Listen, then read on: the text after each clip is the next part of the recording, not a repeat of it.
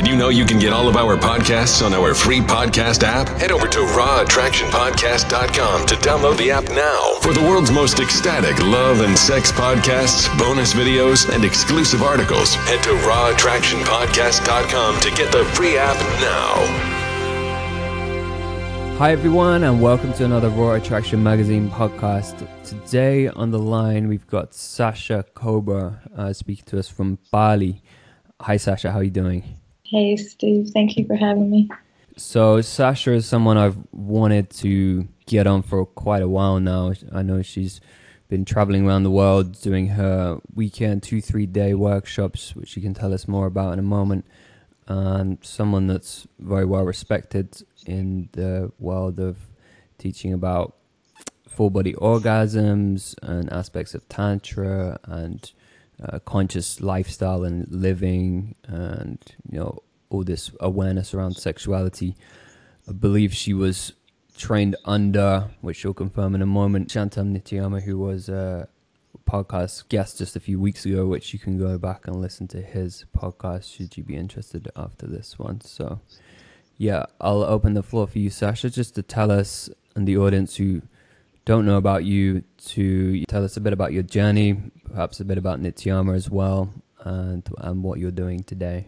Well, honestly, the, the journey is a long one. Mm-hmm. And to go all the way back and to explain it, I don't know how much that's going to serve people. I think may, maybe just mentioning how and why you chose the path that you did. Yeah, so the the path is chosen for you. You don't actually choose your path. Good point. So coming into existence, like most people, we have a certain inclination or desire toward anything, whether we have a strong desire to play the piano, whether we have a strong desire to be a teacher or a doctor or a basketball player, whatever it may be. So I would say that coming into this existence, I've always had a lot of interest around love, and probably saying a lot of interest is an understatement, but let's say um, an ongoing obsession and understanding and attempting to do my best to understand what relating is about in intimate relatings, what love is about in whether it's family, friendship, and just embodying love. What does it mean to really love? And sex, of course, is an extension of that, at least to me. It's an extension of our love. So, spiritual aspects and all things in life, all of that were interests. You know, you could call it a hobby, as it is for many people. And how we choose a path, the path is chosen for you in the sense that when you have whatever pa- you're you're passionate about and you keep moving in your life giving a lot of energy to these passions life will create situations to give you the resources and the people that you need to have in your life for you to keep expanding on your understanding of whatever it is that you're dedicating yourself to. So, at one point in my life, um, I mean, I had come across many different people that have been an influence to me, but one of those was Shantam Nityama, which is a man that you had mentioned. And prior to meeting him, also, I had a very acute interest in energy work and understanding how to play with energy and already doing that within my own body. So, coming across Nityama, he showed me how to take all of these interests that I had had and make it be a service for people so he had been doing this work for decades. And when me and him came in contact, I was exposed to the work on the receiving side, meaning just seeing the work as everybody else that comes across Nityama and the work that he's doing. And then eventually spending more time with him. And it just developed organically where people started to come and actually had interest in having sessions with me. So after some time of doing that, I thought, well, I guess I need to make a website for it. And it just kept developing, and people started to invite me to different places for talks and speaking at conferences and workshops. And it really was such an organic, um, just an organic process to where I am today now. Nice. And on the note of the path choosing you, uh, were there certain indicators? I mean, for me, because people listening may or may not be living the life that they think they should be living. And for me, it was watching my parents kind of destroy each other for 10 years at least, which kind of triggered me wanting to understand more about what is going on with love on this planet, what is going on more with um, the relationships between the masculine and feminine on this planet, what is going on as a culture and individually in our relationship to sexuality. The, these were huge questions for me growing up out of my childhood, and I wonder if you sort of had similar uh, experiences that kind of were indicators and signposts to go this, or it was just simply a heart-based pull that you just followed your heart all this all this way. Well, I guess people's paths have different turns to how they get there. There's many different ways to to to getting to sharing this kind of work. And I notice that for a lot of people, it's a path like you described, where they get to see the shadow side of something and they want to find the light. For me, I remember when I had come across Nityama, I was thinking, like, so you work with people about sex and their sexual dysfunctions. And I, and I remember thinking, like, where do you get your clients? You know, and actually thinking that who on this planet, like how many people do you actually come across that that don't know how to have sex? To me, just seemed like such a natural thing. And at one point, I was living with him and just seeing how many people were flying in from all different parts of the world with all these issues they were having around sex.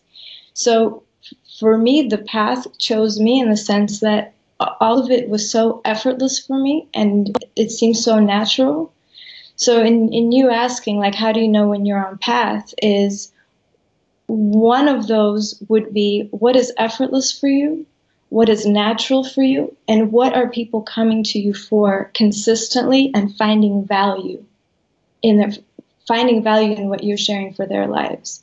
And that's kind of how it happened for me that whenever I would have conversations with people, it gave them so much value. And for me, it was just a conversation. And then I realized people want to pay me for these conversations. So the work and it being created into a business really was developed in that way. It was because I can't shut up about these topics. Whether somebody's paying me or not, I'm still talking about it. So life is very generous in how it provides abundance for us and what we are, you know, quote, gifted in or what we came here to be and do. Mm-hmm. So I would say that for people that are looking at, you know, am I on the right track? Is this my life purpose? First of all, I don't even know what my life purpose is. Because my life purpose is to do whatever is in alignment for me at any given moment. And right now, what I'm doing now is totally in alignment, but I'm all the time changing and evolving. And that could be something totally different 10 years from now, 20 years from now, or next week. I have no idea. But the most important thing is are you doing whatever it is that you're doing in your life with your heart in it? That's that's how I know when I'm on track. If my heart's in something, if I love what I do, and if it brings joy to me and joy to the people around me, I know that I'm on track, whatever that may be.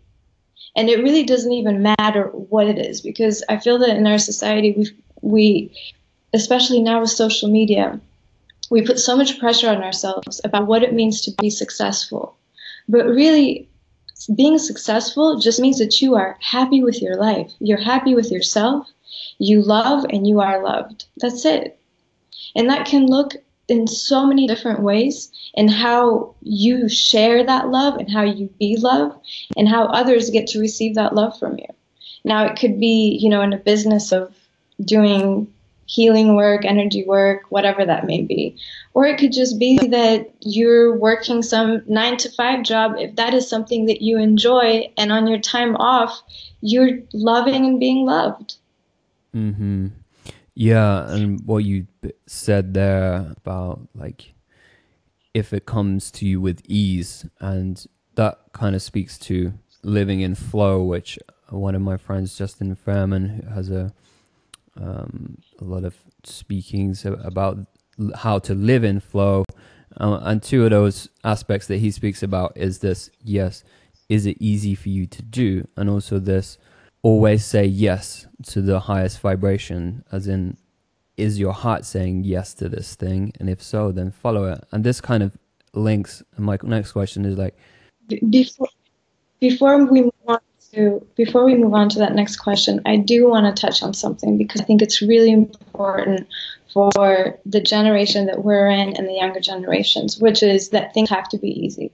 And I think that that's really misunderstood because the place to where I got to today and what I'm doing, it's not that it's necessarily easy. I've worked really hard to get to where I am now, and I continue to work hard. And sometimes I work way longer hours and put in way more energy than most people do when they're working nine to five jobs. And that's the truth of it.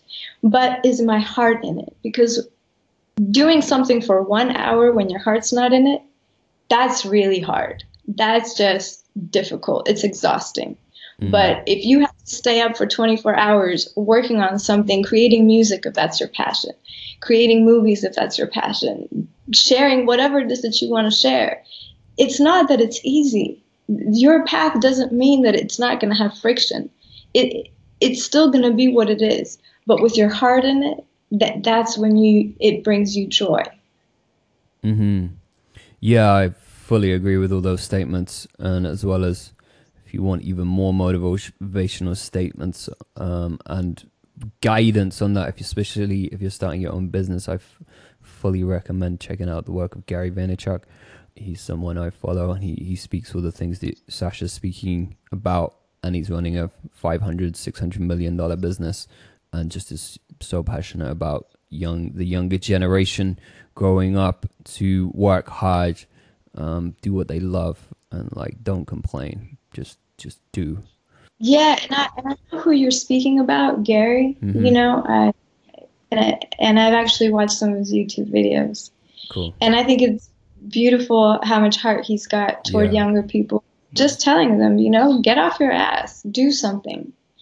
And whenever I see his videos, I always think, man, would I love to do a session for that man?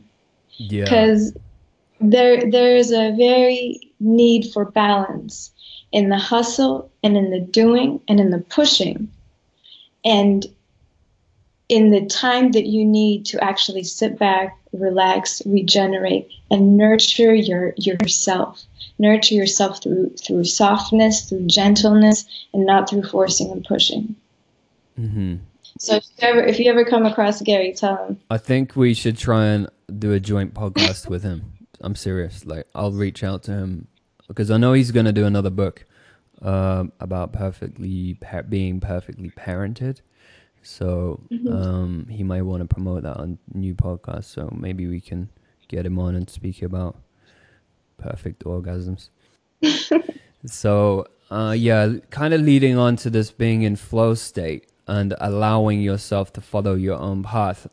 What do you think the correlations are with how we experience our own orgasm? I know it might be a difficult question to answer because you might actually need kind of almost statistics to prove it to someone of like someone who is a lot allowing orgasm to flow through their body when they're in a sensual sexual state and someone who's you know living the life of their dreams or like living in happiness as as you say and it's happy with their life. But do you think there's a correlation between how we let orgasmic energy flow through us and our lives? Well first we need to define what orgasmic energy is, what orgasm is, and all of that in between. Because orgasmicness, in the way that I define it, is not just limited to a sexual interaction. So, yeah, of course, you know, if we want to focus on that thing first, when you're in a sexual interaction, the question is do you allow yourself to feel? If you allow yourself to feel, it also means that you allow for energy to move through you, whatever that may be. And that energy is going to be your sexual energy. It's your creative energy. It's your it's the energy that drives say your purpose because it's it's your being it's the spirit of you and that's the part that came here to have this incarnation have the experiences that it's meant to have but i want to clarify that because we're not just talking about orgasms as we know them, where you're, you know, rubbing and ejaculating, but the same way that children are orgasmic. Children have full body orgasms. Children have a full body orgasm when they're jumping in puddles in the rain. Children have full body orgasms when they're chasing after a butterfly, meaning they are allowing for their life force energy, this creative energy that they are made up of. And they're made up of sexual energy because it took sexual energy to create them. So when we allow for this energy to move through us, that's really an orgasmic state. Now, if you think about if someone's on purpose or not and how that correlates, well, if you're not allowing this life force and this creative energy to move through you, then you're really kind of on your own. You don't have, you're not allowing for the godliness of you, the super divine intelligence, the higher intelligence of you to have full access to to you, to your body, to everything that is manifested in the physical realm called the you. And without that, it's going to create more of a struggle for you to move forward in life because there is a disconnect from the energy that you are in connection to all of existence. So we're one drop out of an ocean. I'm, I'm sure you've heard that mm-hmm. statement before, but you're really a drop in the ocean. So when we at, make an attempt to disconnect from our life force energy by really deadening ourselves, creating blockages, and having so much resistance to life, you disconnect from all of the ocean. And if you're unable to stay in connection with the, the liquid drop of you, you're one and the same as the ocean itself. So now you have support of all of existence everything around you is interconnected and interaction with you to support whatever you came here to be and do on the plane. So that link between orgasm and, and the flow state of like being linked to everything that you do, you're saying it does have a link? Everything. But we're talking about, I'm going to say less about orgasm and more about your aliveness. Mm-hmm orgasmic state, your ability to experience orgasmic states are just a byproduct of your aliveness. And the more alive that you are, the more colorful your life is, meaning the more abundance that you have, the more juiciness that you have, the more joy you have, and the more effortless it is for you to stay on path. Not because it's easy, but because it's effortless for you to stay in alignment with yourself, being so connected to your spirit, to this energy. Yeah. What I'm kind of hearing is that for people listening and even myself, like you're saying, there's kind of a spectrum of orgasm, of these orgasmic states where you say a child can be in a state of orgasm, dancing in the rain or jumping in puddles. And then for me, I mean, I I can relate to that for sure.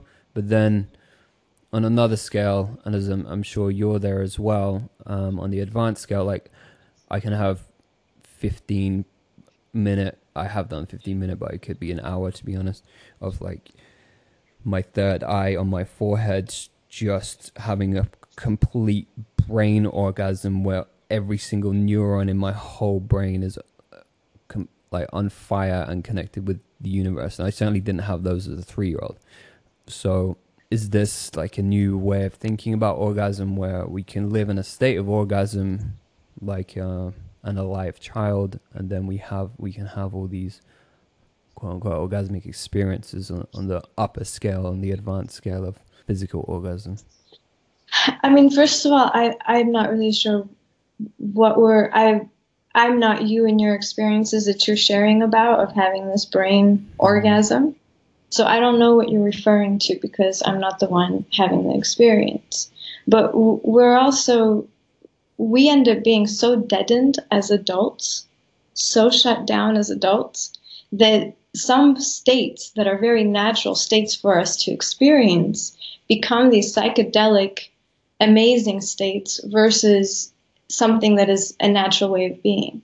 And I share that because when I started to experience more of these high frequency energetic states, and also the way that I see them being experienced by people that I come across. Uh, also on my YouTube channel, I don't know if you've seen videos that I post a post a full body orgasm. Yeah, I have you. Full body TV.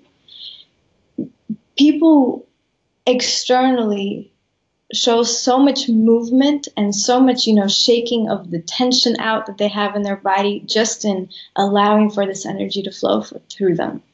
But as you stay longer in these states, your capacity to carry energy and to have this energy move through you keeps expanding. And when it keeps expanding, particular states that may feel very intensely orgasmic to some people end up being a natural state for oneself. Mm, Do you understand what I'm saying?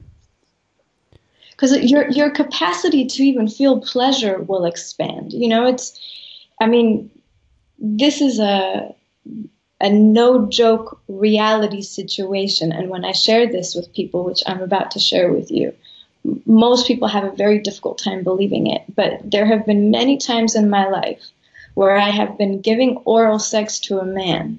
And in the process of him feeling intense pleasure, where he's going, ah, ah, he will actually completely leave his body, stop breathing, completely knock out. Completely knock out. And most of it is because we're so shut down in our everyday life, we're, we're so dead walking around that just cre- creating so much energy in the body, generating so much energy in the body, feeling so much intense pleasure is overwhelming to the nervous system. You ever seen those viral videos of people on roller coasters? And when they're on the roller coaster, they go up and they start screaming for one moment, and then they actually totally pass out. They Mhm. completely lose consciousness. You ever seen that? Yeah. The feeling is overwhelming. So their awareness just can't handle it and it leaves. Now, I have been many times in situations where I'm giving oral sex and the same thing will happen to the man. So the feeling is so overwhelming because most people are so unaccustomed to feeling so much intensity that they will totally lose consciousness, completely fall out. And then all of a sudden they come back, just like you see on the roller coaster, and they don't even know what happened. Wow. The only difference is that on roller coasters, they tend to come back pretty fast. And I've had men fall out for minutes. I mean, minutes, where they're just gone. And when they come back, they, they have no recollection or no understanding that they were even gone. They realize they're coming back from someplace, but they don't even realize that they were gone for minutes. Yeah. So, as your capacity to feel increases, as your capacity to feel intensity increases, then what may look like a very intense orgasmic state to somebody where they're flailing all around and making all kinds of sounds and shaking, you'll just feel energy moving through your body. You could feel a lot of intensity without it appearing to be a big deal, meaning it becomes a natural state versus a shock to the system. Yeah, I know. I've I've certainly found by opening my orgasm um, throughout my body that I'm certainly releasing trauma that was probably built up because for most people when they're not aware, I think it was Dr. Peter Levine um, in Waking the Tiger who said it that you know we as humans trap so much trauma in our bodies and we don't have a conditioned response like an antelope would if it was being chased by a lion in the, in the in the plains of Africa. That antelope would shake if it was going to get away, so it wouldn't hold the trauma. Whereas if we have, even if we probably drop an ice cream as a child, and our parents might shout at us if they're in a bad mood, that might give us trauma, and we never shook it off, and then it grows and grows from there. You know, you can imagine all the different uh, sometimes horrific experiences that some humans go through. Um, What he's referring to, and I'm I'm most familiar with his work, which I I think how he writes and describes the process is so on point. So I would most definitely recommend for people to check out the work and read his books. And what he speaks about is basically undischarged energy. That's what we see. So these orgasmic states allow for you to discharge the undischarged energy that was never released in moments that we experience, you know, quote, trauma, whatever that may be. Like using the example that you said of you just drop an ice cream cone and someone shouts at you, or whether it was real physical abuse, sexual abuse, whatever we have deemed in society as real violent trauma.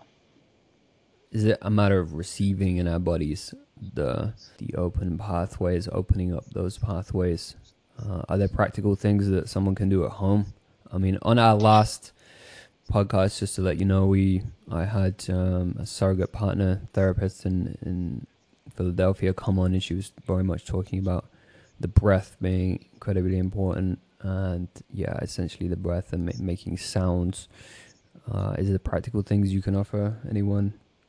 Listening? Yeah, I mean, the breath definitely has a whole lot to do with a practical thing that you can do. But before we even touch on that, I want to share this and that everything in nature is always looking to come into balance. Everything.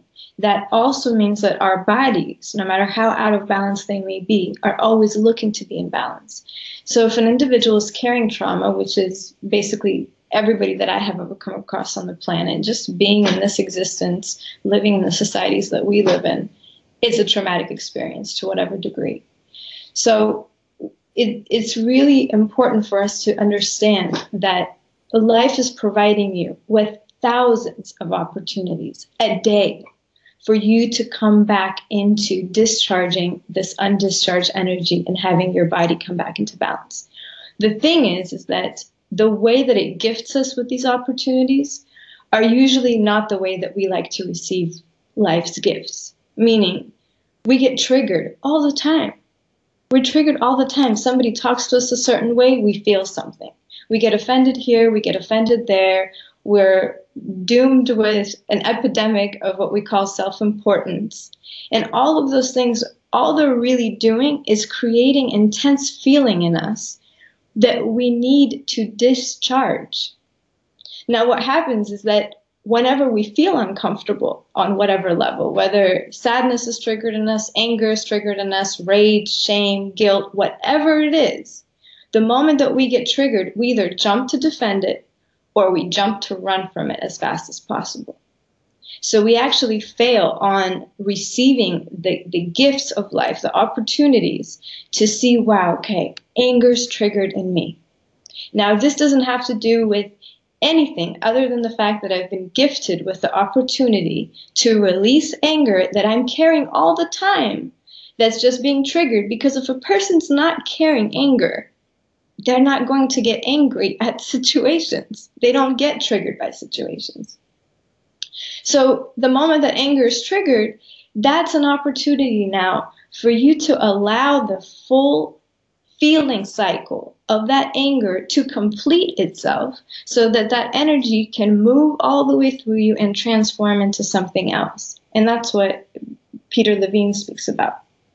Mm-hmm. So the question is is how do we allow for the discharge of the energy and how do we support this process and it's exactly what one of your speakers had shared breath has a lot to do with it so we learn to hold our breath as a way of controlling how much we feel and how we feel. It's a way of shutting down and stopping this movement inside of us, energy moving inside of us, so that we feel less. So, in the moments that we feel anger, instead of contracting our bodies, holding our breath, what we really need to do is excuse us to a place where we can be alone if there's an opportunity for that, whether it's a public restroom and a restaurant, if that's where you are, whether it's you even getting home after that dinner at a restaurant and you are alone in your house and that anger is still just right there on the surface and you give yourself the opportunity to lie down, to breathe into your body, and allow for this anger to keep building and intensifying and getting so big until it actually releases. And what that may look like is that people really need to learn how to allow for things to come out and release stuff using their voice, opening up their throats. You know, it's if you even look at the body, the mouth is like a doorway, it's an opening. And we have been so conditioned and so well taught to close that door. We've been taught to be quiet. We've been taught to say things when we don't want to say them. And we've been taught to not say things when we do want to say them. So, at the times when these feelings arise, it's very important for an individual to relax their throat and really allow for the sounds to come out. For most people, you know, and they have primal scream therapy and things like that for a reason. Most people have got some real loud sounds that need to come out of those bodies just for the body to open up and rebalance itself. So it's a process of, first of all, refraining from running from uncomfortableness. And the second part is being courageous enough. And also, of course, understanding the process to allow yourself to express and feel whatever it is that you are feeling so that it can be discharged from the body. Yeah, some really great points there for everyone listening to pick up on. My next question is around, uh, yeah, well, actually, no, it's not really a question. It's what you were speaking to also speaks to the fact that we also have quite a lot of shame around expressing emotions and as well as with our sexuality. We don't often allow our partners or even our children or friends, I'm speaking particularly of men, uh, to allow themselves to express these emotions. And it's important to note that we have to drop the shame as best we can around this expression of ourselves, even if we have to go in a room on our own and do it in front of no one else. Exactly. And, and this is a really important note on, on this topic because expressing your emotions is not something that you from now on have to go to your partner or your friends and start telling them about how you feel and all this kind of stuff. Being vulnerable and honest means that you need to be honest and vulnerable with yourself. It really doesn't even matter what you're doing in the world. The most important thing is that you can at least do it with yourself. So if you feel anger, it doesn't mean that you have to go to, you know, all the people close to you and start to express to them your anger and all this stuff, which actually is going to involve way too much of your head and way too much of your thinking and way too much of your mind. What you really want to do is stay within your body and stay with the feeling and allow yourself to cry when you want to cry, to yell when you want to yell, and nobody has to be around to see that or hear that or experience that other than you. Mm. Yeah, and with with anger itself, anger is usually wanting some action to take place either relatively quickly or after. But when you have that time on your own to express the anger, you can consciously work out what is it you're angry about. For example, you might be angry at the state of your own government in your country or the way that women are treated in a specific part of the world or whatever it is to go and work out that anger or even if it's anger with your partner to like actually consciously work out what the next right action is because too many actions in this world are coming out of, you know, just fiery anger with no contemplation of, of the consequences or how it might affect others, how it might affect yourself in the long term. So, yeah, my, my two cents on that. I don't know if you've got anything to add. I understand your perspective on being angry at the government and being angry at how women are being treated and being angry about a lot of things that are happening all around us. And trust me, I have definitely been known to get angry about injustice. And the more that I am here looking around and understanding what life is about, the more that I realize that that's not the way. It's actually a trick. It's tricking you into having a frequency that is destructive in itself you being angry at something, even being angry at injustice, is you bringing in and in that moment embodying and radiating a destructive frequency, which is a reflection of what you are angry about. So mm-hmm. the only real solution, the only real way to protect yourself, to be here, and to really truly embody love is doing exactly that embodying love. And love never hates. There's the different types of loves, of course. There's love, which is the opposite of hate, but then there's love in its truest form, in its purity. And that love is unconditional. And that love is full, accept, full acceptance. And I know it's, I know it sounds crazy to accept a lot of the madness and a lot of the craziness that's happening on the planet. But the real, real, real solution to anything that is of a lower frequency is to bring a higher frequency to it. It's never to actually vibrate in the same lower frequency. Mm-hmm. Do you follow what I'm saying? Yeah, for sure. For everybody listening, you know, is and, and I know I know that people won't understand the message because I didn't understand the message. And I'm actually still learning the message. I'm not a full embodiment of what I'm communicating to you now. It's a process for me. But I can see clearly, even if I get off balance at times and can get angry about certain things that I see on the media and such and such. I know that the only way to be of a real change and to be a real revolutionary spirit on this plane is to fully accept all of the pain, fully accept all of the violence, be in full acceptance of everything. And it's through that you're loving it. And through your loving it, you transform it. Yeah, I completely agree. And it, it might be the the scenario that I mentioned a, a minute ago where I'm angry at some state of the world that I would spend time on my own and I would come to the realization that you just came to. And one of my teachers in fact one of the truest statements she she said to me was that the only truth is that is love and everything else is just story.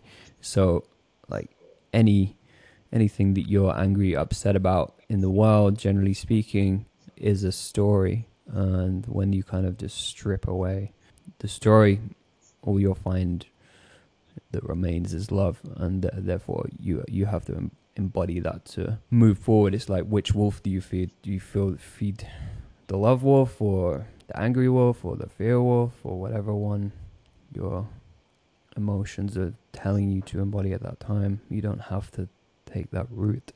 Um, mm-hmm. So I wanted to ask a more, it may be a quite some of the advanced listeners in terms of um, maybe they've they've been in tantra a while or they've been playing with their energy system and their full body orgasm capabilities. And they can do a lot. For people who are able to do these things uh, how can they use orgasm to their fullest potential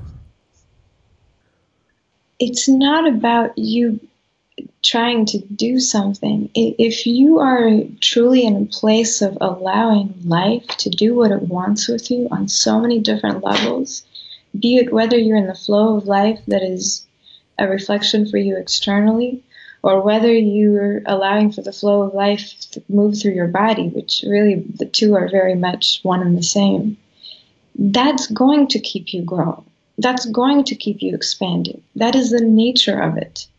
So instead of attempting to decide of how do I use orgasm to keep growing, it's more of how do I continue to generate more and more energy and refrain from leaking energy and be wasting the least amount of energy that I possibly can because it's through your accumulation of energy that you're able to continue to expand on so many different levels as far as your refinement in your sensitivity goes, in your physical senses, spiritual senses, emotional senses, whatever it may be.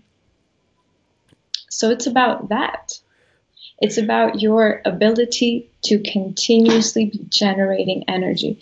And orgasmicness and orgasms, even if we're speaking about not just orgasmicness in the way that we had shared it, but in understanding how to make love energetically, where you're accumulating, generating and accumulating more and more energy in the sexual interaction, be it intercourse, be it anything that is generating energy in you.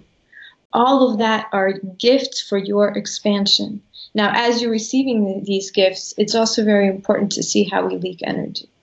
And leaking energy is allowing ourselves to wallow in unnecessarily in low frequency states such as anger, sadness, shame, guilt, and all of those things. If that is the state that one is living in, it's very important for them to do whatever is necessary to clear those things out. And there are tools and systems for that, including things that I'm sharing, like with the energy work, workshops that they can attend that I'm sharing as well. So it, it's very important for them to refrain from being in high peak, low vibratory emotional states and a lot of thinking, getting out of the head. It's a huge waste of energy. Unnecessary communication when it's not needed. And what I mean by that is a lot of the small talk that people have is a waste of energy. Also, unnecessarily listening to small talk. It takes a lot of, even if you're not the one talking, it takes a lot of energy to listen to someone's craziness coming out of their mouth and all of their head stuff. And another one that is not as focused on in the spiritual community is a focus on what it is that you are doing with your body on a physical level. How are you eating? You know, a lot of these spiritual masters, they are very much enlightened and amazing and all of that, which I honor and revere that intensely. However, wouldn't it be amazing if people took a more holistic approach to everything and actually cared about what they eat?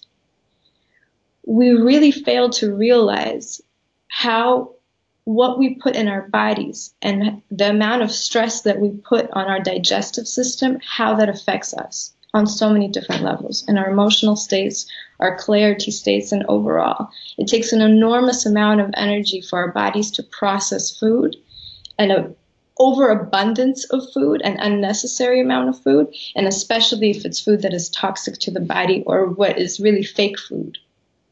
So, mm. if, if you're somebody that's very much committed to your growth and expansion, you need to look at your whole life as a whole in all the different genres, all the different categories. You know, how do I relate to sex? How do I relate to intimate relationships? Do I get very emotional? Do I spend a lot of time beating myself up emotionally? Do I spend a lot of time allowing somebody else to beat me up emotionally? where am I exhausting myself emotionally? And where am I exhausting myself because I spend a lot of time in my head and I drive myself crazy with my thoughts? And where am I exhausting myself with the relationships that I have with my social circle? What kind of conversations do I have? Whether I'm the one speaking or whether I'm the one listening. And what am I feeding myself, not just with food wise, but overall, you know, with the media, with everything that is being programmed to us to shut us down, to create a separation between us and spirit. And pretty much anything that you look at mainstream is going to be intentionally created to do just that. So you've got to look at your life and decide, okay, how am I going to live from here? Because if you can just alleviate and remove those things, all the places where you're leaking energy, you will already feel a surge of energy and a completely different experience inside yourself just from all that energy that you don't waste on those trivial things. And then if you pair that with understanding how to utilize sex as a tool for spiritual development, as a tool for generating energy, for really building up this internal muscle of consistently being in connection with oneself, having that connection with spirit be the one guiding you. And that's solid.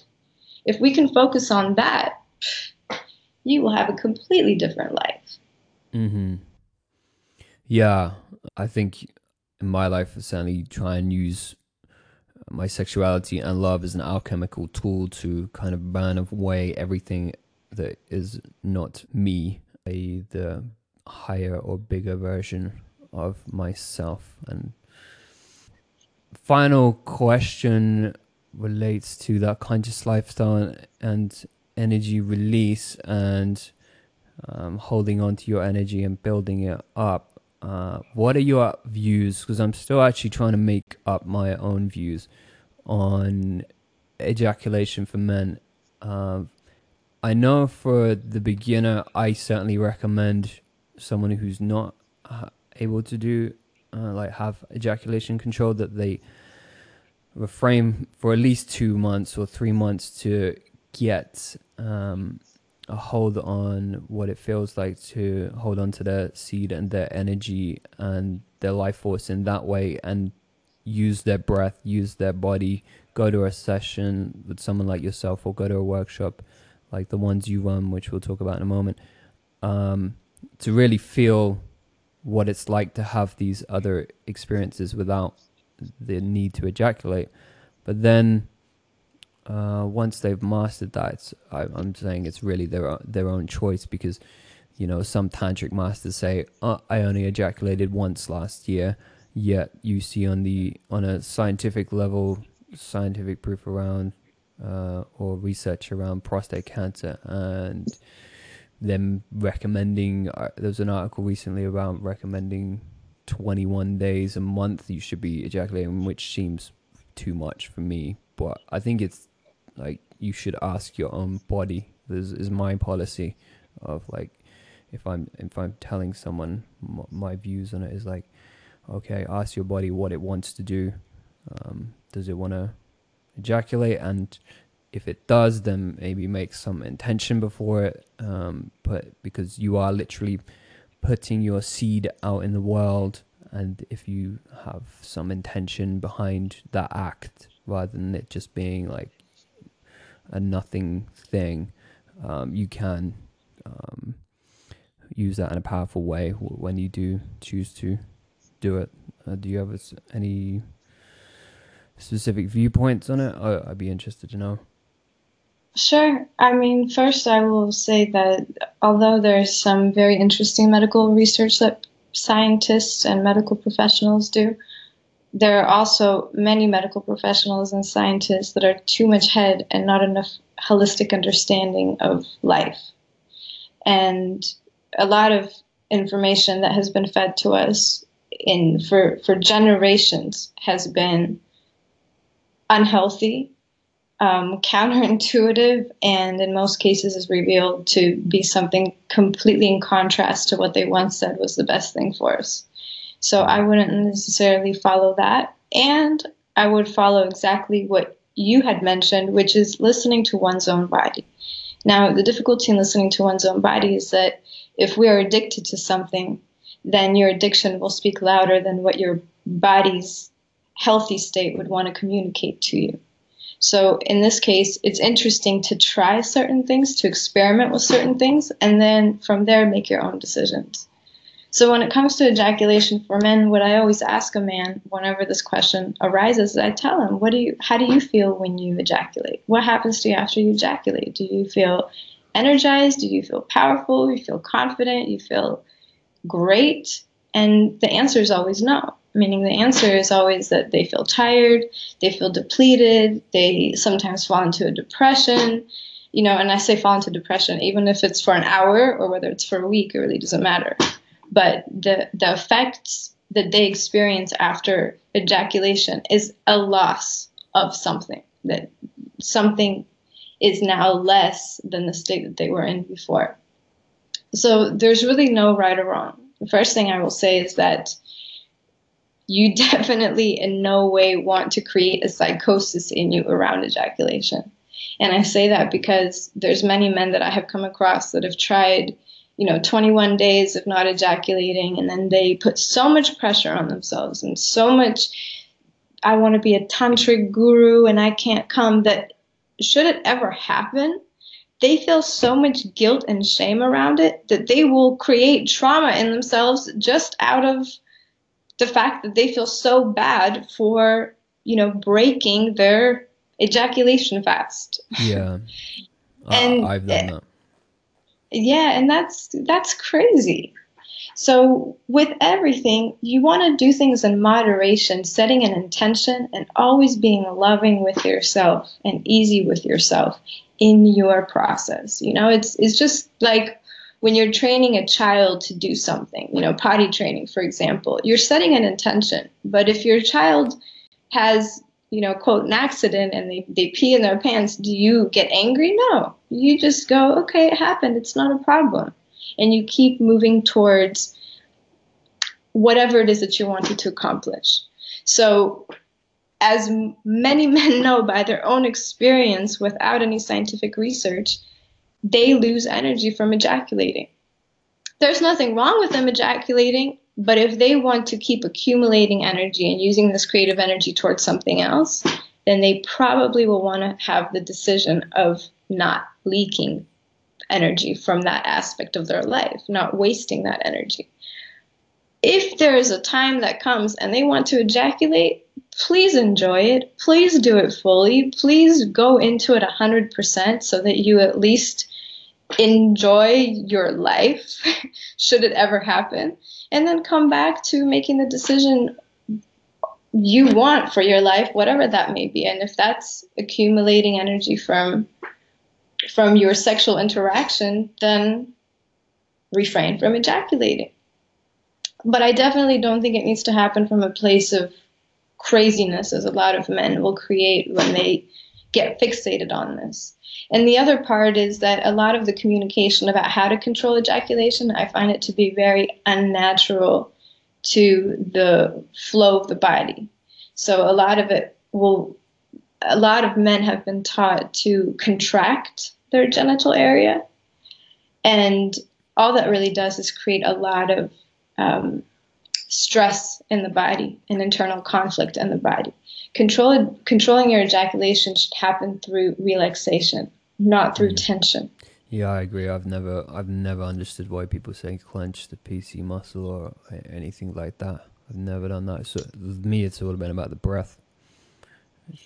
Yeah, and, and fully relaxing the body. So a lot of men will also feel that they have failed in being able to control their ejaculation because they may be having sex and then the ejaculation is right there at the door knocking and they will squeeze their muscles and then they'll still ejaculate. Or nothing will come out. They will be in pain. They will have blue balls. It's not something that feels like an effortless, natural, easy process for them.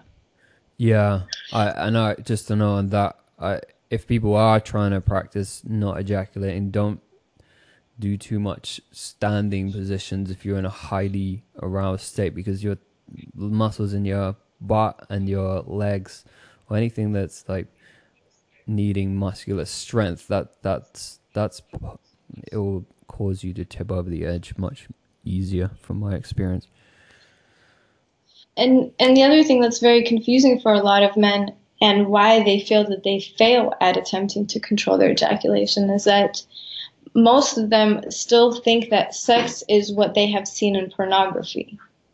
So if you are inside of a woman, or whether you are getting oral sex or a hand job, whatever it is, and it's done with friction and it's done with this fast in and out motion, which first of all, I don't even really understand the the pleasure that people find in that because it's so superficial. It never really fully integrates the intensity into the whole body. But because most people, all they have seen is Hollywood movies and all they have seen is porn, and sex is not really shown anywhere else, and most people are just copying what porn is anyway, that's what they know. And if you go into sex like that, it's very difficult to imagine controlling your ejaculation while running a sprint inside of a woman with your penis. Yeah, so yeah. the concept for men to understand that sex should be slow, slow, slow, slow.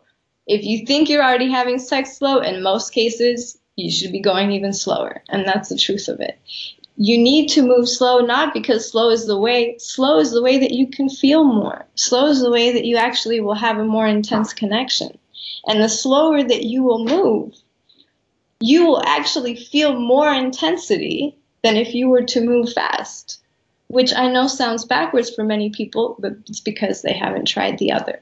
So, for those of you that are listening to this, slow down and bring all of your awareness into your penis. For women, bring all of your awareness into your vagina. You should never, your movement in sex should never be faster than what your awareness can follow 100%. It's your awareness that creates the connection. It's your awareness that brings the energy to wherever you bring your awareness to. So when you're having sex in that way, you're so aware of where you are. You're so aware of how heightened the feeling is and how close you are to ejaculating that instead of sprinting off that cliff, you're walking up to it. And if you're walking up to it, you can just pause and stop on the edge, at the edge of the cliff, and just hang there for a minute. And because you're so close to that edge, you will feel so much pleasure and so much intensity you won't need to go over, but you also won't need to miss out on all the intense pleasure that one's that one feels in experiencing these high intensity states that ejaculation brings up. Yeah, you can hang out on the edge of that cliff for sure. And, and another part is that a man can actually separate his ejaculation from orgasm altogether. Mm-hmm. And there's not a whole lot of communication about this in the tantric communities. There's a lot of communication about men not ejaculating and experiencing what people have called the valley orgasm. So a man basically, you know, comes to this understanding of okay, I'll enjoy the woman for the pleasure of feeling, the pleasure of having sex, the pleasure of bringing her to these ecstatic states, and I just will miss out on peak orgasms. And that's really false it is very, very possible for a man to experience the same sensation that he experiences when he ejaculates. He can experience that without anything coming out of his penis, without ejaculation. But it's a process and it's a, a very in depth process of getting to know your body and getting to know how close you can get to that edge without falling over and without totally losing the intensity of the edge. Yeah, for sure. And that that's the full body orgasm experience because it's not being in a male body, it's not that those orgasms happen in my genital or groin area. I mentioned about the brain, have, like it's the same sensation in my brain.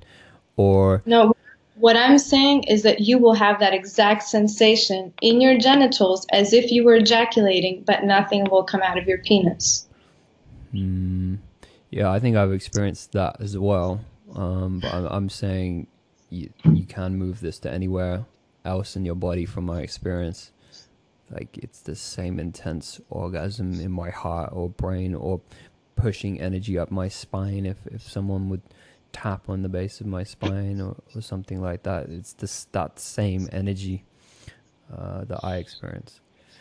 I, I understand what you're saying in regards to this orgasmic full body orgasm state, but I really want to emphasize this because for whoever's listening, again, I want to emphasize this part. Mm-hmm. It would be the same experience as if you thought that you came. You totally thought that you ejaculated.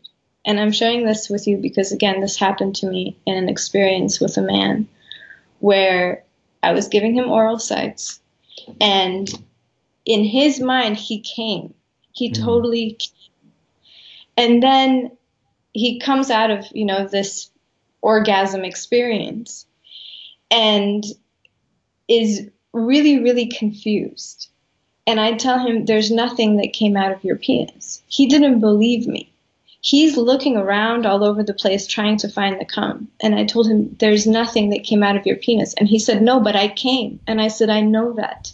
But it's possible for a man to come without ejaculate coming out. Mm-hmm. So it's not just. Um, yeah, so I'm thinking back to I actually last week I did ex- experience the same thing. Um, mm. so yeah, I, I totally agree. It's possible. Yeah, for sure. It's it's it's not it's not exactly something you can aim for doing. It just can happen. Like from yeah, um, but yeah, this the the whole um, ejaculation thing is is simply um, it's, it's separate from orgasm and needs to be separated in the logical mind of a man. He really needs to start saying, no, you can have these two things separately, whereas he's been kind of ingrained to think that they are one thing.